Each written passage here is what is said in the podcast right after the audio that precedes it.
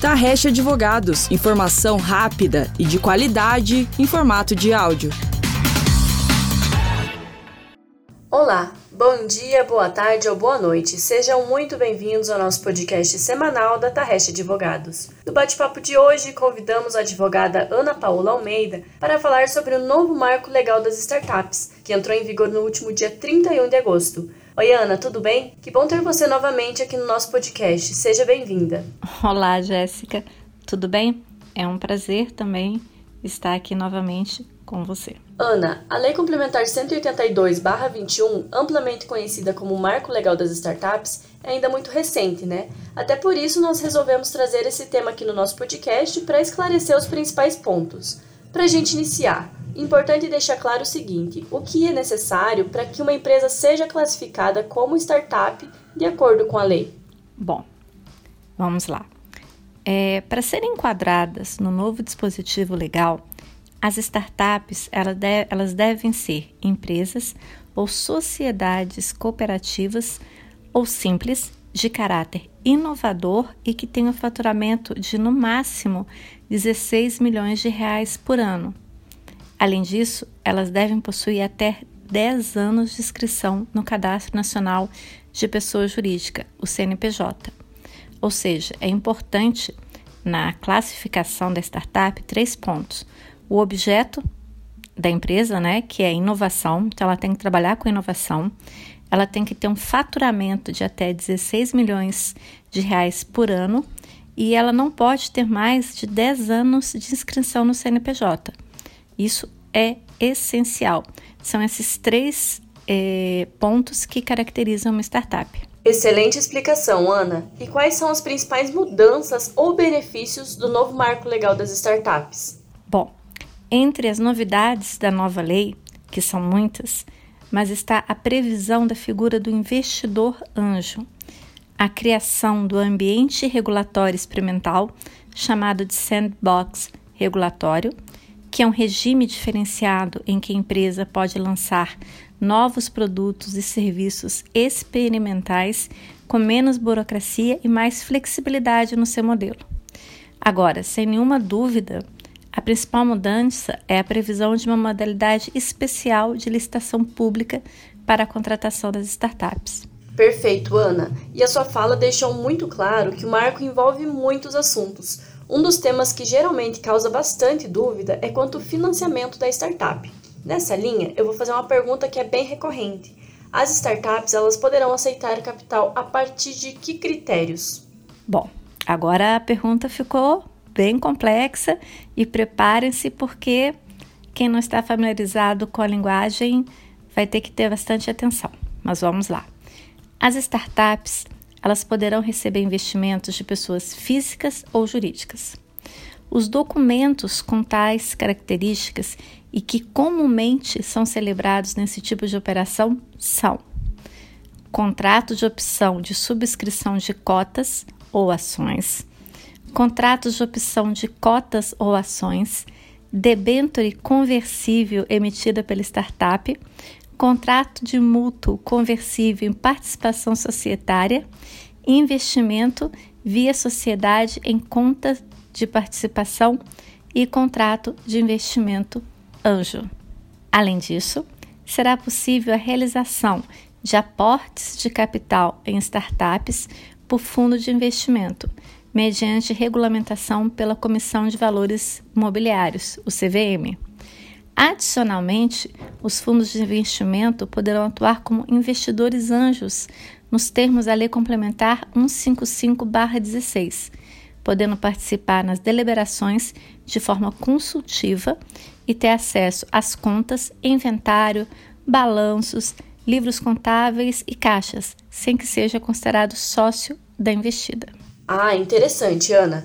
E a partir do momento que uma pessoa ou empresa investe em uma startup, ele automaticamente se torna um acionista ou isso dependerá da forma que foi negociado e disposto no contrato? Não.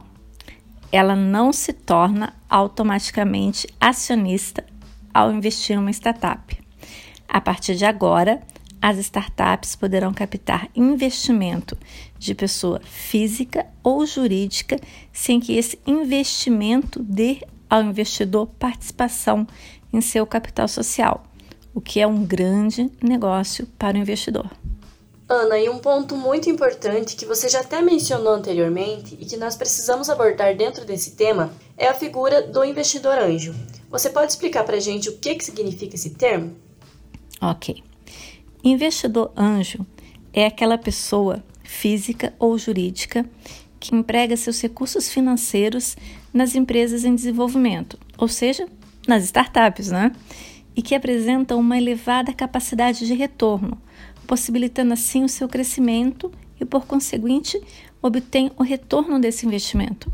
Então, são pessoas físicas ou jurídicas que acreditam na inovação, que querem inovação e que acreditam que esse retorno financeiro ele vai ser rápido. É importante é, a gente salientar aqui que esse investidor ele não possui o status de sócio e, portanto, ele não possui quaisquer obrigações e responsabilidades frente à empresa. O que isso é muito importante.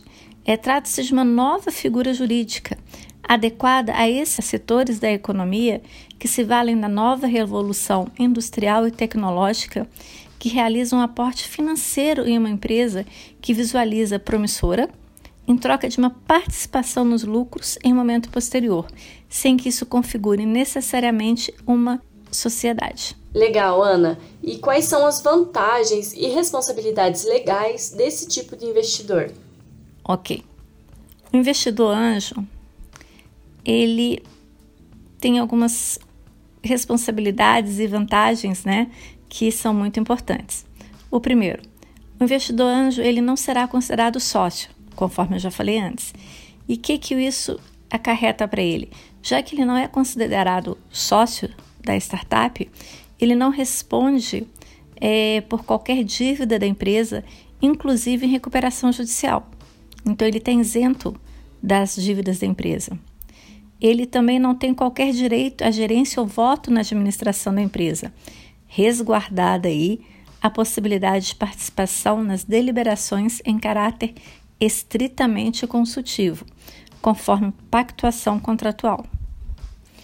E além disso, é, ele será remunerado por seus aportes nos termos do contrato de participação pelo prazo máximo de cinco anos. E assim, é muito importante é, frisar aqui o que eu já disse, mas que é importante a gente ter em mente.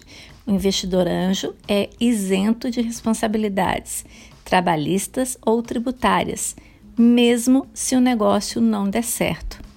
O que isso significa na prática? Isso significa que o investidor anjo não é considerado sócio, apesar dele poder se tornar um se ele quiser. E ele fica desobrigado a assumir qualquer dívida da startup, mesmo em caso de recuperação judicial.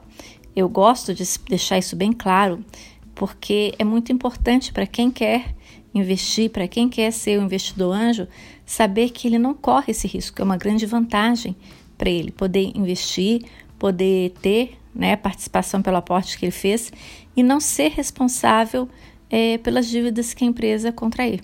Ana, muito obrigada pelas suas explicações. O direito digital ele traz temas muitas vezes vistos como complexos e hoje aqui você explicou de uma maneira bastante palpável. Obrigada mesmo pelo seu tempo. E eu que agradeço estar aqui com vocês, Jéssica. Valeu e até a próxima. Valeu, Ana.